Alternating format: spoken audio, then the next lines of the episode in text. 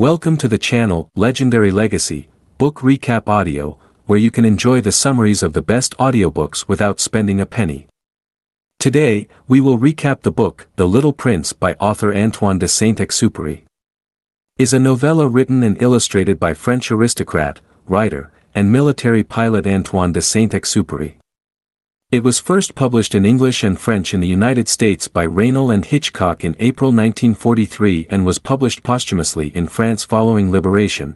Saint-Exupéry's works had been banned by the Vichy regime. The story follows a young prince who visits various planets, including Earth and addresses themes of loneliness, friendship, love, and loss. Despite its style as a children's book, The Little Prince makes observations about life, adults, and human nature. The Little Prince became Saint-Exupéry's most successful work, selling an estimated 140 million copies worldwide, which makes it one of the best-selling in history. The book has been translated into over 505 different languages and dialects worldwide, being the second most translated work ever published, trailing only the Bible. The Little Prince has been adapted to numerous art forms and media, including audio recordings, radio plays, live stage, film, television, ballet, and opera. Listen to the full audiobook episodes of this book on the channel. The recap audiobook episodes are published on YouTube, Spotify, Apple Podcast, Google Podcast, and other podcast platforms. You can tell us more information about any book you would like us to have an audiobook about, please leave your book info below in the video comments, new audiobook episodes are published daily and recap books are published on Sundays every week. If you find this content useful, please support our channel by liking, commenting on the video, following, subscribing, and sharing this content with your friends and relatives so that we have more motivation to produce more audiobook episodes with the best and latest quality. Thank you for listening and have a nice day. Full Book Summary The narrator, an airplane pilot, crashes in the Sahara Desert. The crash badly damages his airplane and leaves the narrator with very little food or water. As he is worrying over his predicament, he is approached by the little prince, a very serious little blond boy who asks the narrator to draw him a sheep. The narrator obliges, and the two become friends. The pilot learns that the Little Prince comes from a small planet that the Little Prince calls Asteroid 325 but that people on Earth call Asteroid B612. The Little Prince took great care of this planet, preventing any bad seeds from growing and making sure it was never overrun by baobab trees. One day, a mysterious rose sprouted on the planet and the Little Prince fell in love with it. But when he caught the rose in a lie one day, he decided that he could not trust her anymore. He grew lonely and decided to leave. Despite a last-minute reconciliation with the rose, the prince set out to explore other planets and cure his loneliness. While journeying, the narrator tells us, the little prince passes by neighboring asteroids and encounters for the first time the strange, narrow-minded world of grown-ups. On the first six planets the little prince visits, he meets a king, a vain man, a drunkard, a businessman, a lamplighter, and a geographer, all of whom live alone and are overly consumed by their chosen occupations. Such strange behavior both amuses and perturbs the little prince. He does not understand their need to order people around, to be admired, and to own everything. With the exception of the lamplighter, whose dogged faithfulness he admires, the little prince does not think much of the adults he visits, and he does not learn anything useful. However, he learns from the geographer that flowers do not last forever, and he begins to miss the rose he has left behind. At the geographer's suggestion, the little prince visits Earth, but he lands in the middle of the desert and cannot find any humans. Instead, he meets a snake who speaks in riddles and hints darkly that its lethal poison can send the little prince back to the heavens if he so wishes. The little prince ignores the offer and continues his explorations, stopping to talk to a three-petaled flower and to climb the tallest mountain he can find, where he confuses the echo of his voice for conversation. Eventually, the little prince finds a rose garden, which surprises and depresses him, his rose had told him that she was the only one of her kind. The prince befriends a fox, who teaches him that the important things in life are visible only to the heart, that his time away from the rose makes the rose more special to him, and that love makes a person responsible for the beings that one loves. The little prince realizes that, even though there are many roses, his love for his rose makes her unique and that he is therefore responsible for her. Despite this revelation, he still feels very lonely because he is so far away from his rose. The prince ends his story by describing his encounters with two men, a railway switchman and a sales clerk. It is now the narrator's eighth day in the desert, and at the prince's suggestion, they set off to find a well.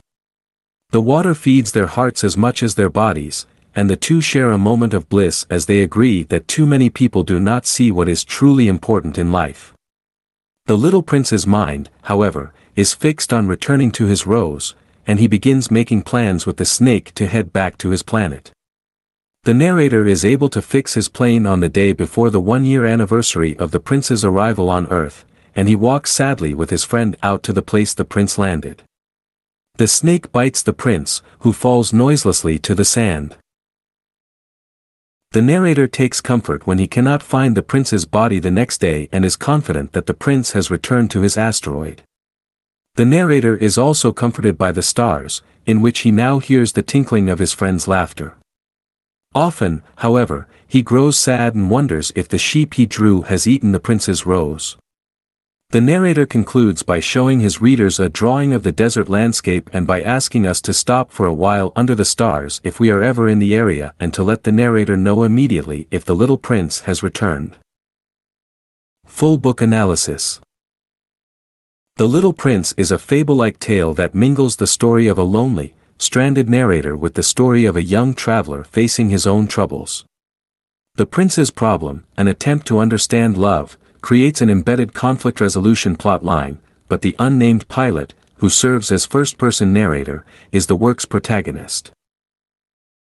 He is present at the story's beginning, comments throughout its events, and writes its conclusion six years after events have passed. The prince's conflict is revealed in his conversations with the narrator and is interwoven throughout the narrative.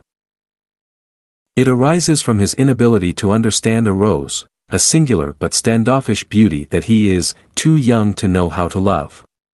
He leaves his planet to learn about life, seeking an answer, but meets unhelpful grown-ups who want him to serve them, they are so enmeshed in their own concerns that they hardly notice him, only a few bother to help. Finally, the prince learns his answer about love from the fox, who teaches him what it means to belong to someone. What matters, the fox says, is not what people can measure or see. Instead, what makes each being unique is invisible. This is why the prince's rose matters to him, even in a world full of roses. Once the prince, after nearly a year of wandering earth, has his answer, he can help the narrator with the larger story's conflict. The narrator, who crashed in the Sahara, faces an immediate conflict, he must survive against the elements. Yet a more enduring conflict troubles him. He, too, must learn that, a, nothing essential is invisible to the eyes. He presents himself as someone who has never felt at home among grown-ups. He certainly did not as a child, and as an adult, he reports, I lived all alone. No one understands him, until he meets the prince. This meeting is the story's inciting incident, not the crash or the race to fix the plane's engine before the water runs out, but the five words that wake the pilot the day after the crash, please, draw me a sheep. The rising action is developed mainly in a series of conversations between the pilot and the prince that gradually establish ties between them, as the fox puts it, so that they come to belong to one another. The pilot recaptures the childlike sense of wonder that he had given up finding among grown-ups, as adult after adult fails the test of drawing number one, a test the prince easily passes. Throughout the rising action, however, the serious matters of adult life repeatedly distract the narrator from the prince's concerns. One conversation in particular highlights this conflict. The narrator, exasperated that he cannot repair the plane's engine, a matter of life and death, snaps at the prince when the child expresses concern that the sheep may eat the rose. When the child weeps over his beloved rose, the narrator adjusts his own perspective and comforts him. The serious matters of adult life cause grown-ups to forget that nothing matters more than a relationship with the beloved, as painful and complicated as that relationship can be. This essential truth is reinforced as the prince describes the very strange grown-ups he meets during his travels, whose lives lack meaning because they do not belong to another person as the prince belongs to his rose, and she to him. As the prince describes these encounters, the narrator realizes that he has not found a place to belong in the grown-up world, which rejects his deepest desires as unserious. Yet the threat to the narrator's life persists as the action moves toward the climax. As the mysterious child leads the narrator through the desert to find a well, they speak of beauty hidden in secret places. The narrator loves the prince ever more deeply as he carries the sleeping child through the night. In the morning, they find a well where no well should exist, and the narrator understands that the search for the mysterious well makes its water more than physically satisfying. Having recaptured essential truths during his desert sojourn, the narrator is suddenly and somewhat mysteriously able to repair the plane. He can return to the adult world, but he must do so without the beloved to whom he now belongs. The story's climax comes when the prince returns home to his rose. As the fox predicted, the moment of parting is painful. During the brief falling action, the narrator returns safely to his worried friends. He is so changed that his perception of life, too, is transformed. Relationships now matter more to him than serious adult concerns. The narrator's deepened understanding of the beauty hidden in the heart of all things resolves the conflict that troubled him. Yet this resolution is incomplete because the narrator misses the prince desperately. He pleads with anyone who meets the prince to, s, end word immediately, and end his grief. Because the narrator is still so lonely, and the prince's return so unlikely, the story's tone is bittersweet through to its final sentence. The Little Prince quotes. Quote number one, and now here is my secret, a very simple secret, it is only with the heart that one can see rightly, what is essential is invisible to the eye. Quote number 2, all grown-ups were once children, but only few of them remember it. Quote number 3, it is the time you have wasted for your rose that makes your rose so important. Quote number 4, what makes the desert beautiful, said the little prince, is that somewhere it hides a well. Quote number 5, the most beautiful things in the world cannot be seen or touched, they are felt with the heart. Quote number 6, I am looking for friends. What does that mean, tame? It is an act too often neglected, said the fox. It means to establish ties. To establish ties. Just that, said the fox. To me, you are still nothing more than a little boy who is just like a hundred thousand other little boys. And I have no need of you. And you, on your part, have no need of me. To you I am nothing more than a fox like a hundred thousand other foxes. But if you tame me, then we shall need each other. To me, you will be unique in all the world. To you, I shall be unique in all the world. Quote number 7, People have forgotten this truth, the fox said. But you mustn't forget it. You become responsible forever for what you've tamed. You're responsible for your rose. Quote number 8, Grown-ups never understand anything by themselves, and it is tiresome for children to be always and forever explaining things to them. Quote number 9, You, you alone will have the stars as no one else has them, in one of the stars I shall be living. In one of them I shall be laughing. And so it will be as if all the stars were laughing, when you look at the sky at night, you, only you, will have stars that can laugh. Quote number 10, well, I must endure the presence of a few caterpillars if I wish to become acquainted with the butterflies. Quote number 11, it is such a mysterious place, the land of tears. Quote number 12, you're beautiful, but you're empty, one couldn't die for you. Of course, an ordinary passerby would think my rose looked just like you. But my Rose, all on her own, is more important than all of you together, since she's the one I've watered. Since she's the one I put under glass, since she's the one I sheltered behind the screen. Since she's the one for whom I killed the caterpillars, except the two or three butterflies. Since she's the one I listened to when she complained, or when she boasted, or even sometimes when she said nothing at all. Since she's my rose. Quote number 13, you see, one loves the sunset when one is so sad.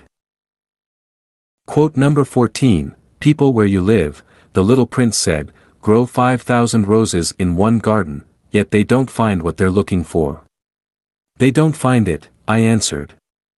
And yet what they're looking for could be found in a single rose, or a little water. Of course, I answered.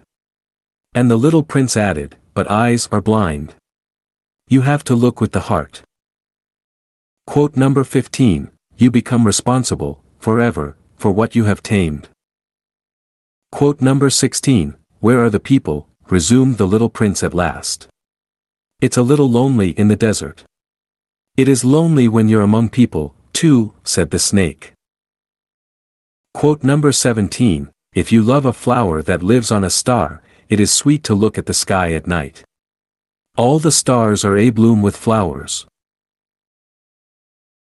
Quote number 18, all men have stars, but they are not the same things for different people. For some, who are travelers, the stars are guides. For others they are no more than little lights in the sky. For others, who are scholars, they are problems. But all these stars are silent. You you alone will have stars as no one else has them. In one of the stars I shall be living. In one of them I shall be laughing. And so it will be as if all the stars will be laughing when you look at the sky at night, you, only you, will have stars that can laugh. And when your sorrow is comforted, time soothes all sorrows, you will be content that you have known me. You will always be my friend. You will want to laugh with me. And you will sometimes open your window, so, for that pleasure. It will be as if, in place of the stars, I had given you a great number of little bells that knew how to laugh. Quote number 19, and when your sorrow is comforted, time soothes all sorrows, you will be content that you have known me. You will always be my friend. You will want to laugh with me. And you will sometimes open your window, so, for that pleasure. And your friends will be properly astonished to see you laughing as you look up at the sky. Then you will say to them, yes, the stars always make me laugh. And they will think you are crazy. It will be a very shabby trick that I shall have played on you. Quote number 20, she cast her fragrance and her radiance over me. I ought never to have run away from her. I ought to have guessed all the affection that lay behind her poor little stratagems. Flowers are so inconsistent. But I was too young to know how to love her. Quote number 21, You're beautiful, but you're empty. No one could die for you. Quote number 22, So the little prince tamed the fox. And when the hour of his departure drew near, said the fox, I shall cry. It is your own fault, said the little prince. I never wished you any sort of harm, but you wanted me to tame you. Yes, that is so, said the fox. But now you are going to cry, said the little prince. Yes, that is so, said the fox. Then it has done you no good at all. It has done me good, said the fox, because of the color of the wheat fields. Quote number 23, Grown-ups love figures. When you tell them you've made a new friend they never ask you any questions about essential matters. They never say to you, what does his voice sound like? What games does he love best? Does he collect butterflies? Instead they demand, how old is he? How much does he weigh? How much money does his father make? Only from these figures do they think they have learned anything about him. Quote number 24, I remembered the fox. One runs the risk of crying a bit if one allows oneself to be tamed. Quote number 25, A rock pile ceases to be a rock pile the moment a single man contemplates it, bearing within him the image of a cathedral. Quote number 26, In those days, I didn't understand anything. I should have judged her according to her actions, not her words. She perfumed my planet and lit up my life. I should never have run away. I ought to have realized the tenderness underlying her silly pretensions. Flowers are so contradictory. But I was too young to know how to love her. Quote number 27, But if you tame me, then we shall need each other. To me, you will be unique in all the world. To you, I shall be unique in all the world. Quote number 28, When someone blushes, doesn't that mean yes? Quote number 29, I did not know how to reach him, how to catch up with him. The land of tears is so mysterious. Quote number 30, I have lived a great deal among grown-ups. I have seen them intimately, close at hand. And that hasn't much improved my opinion of them. I hope you enjoyed this book.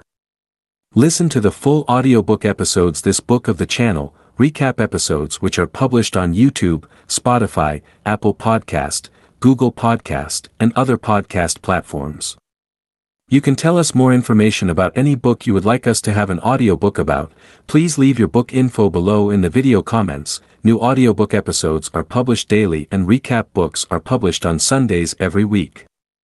If you find this content useful, please support our channel by liking, commenting on the video, following, subscribing, and sharing this content with your friends and relatives so that we have more motivation to produce more audiobook episodes with the best and latest quality. Thank you for listening and have a nice day.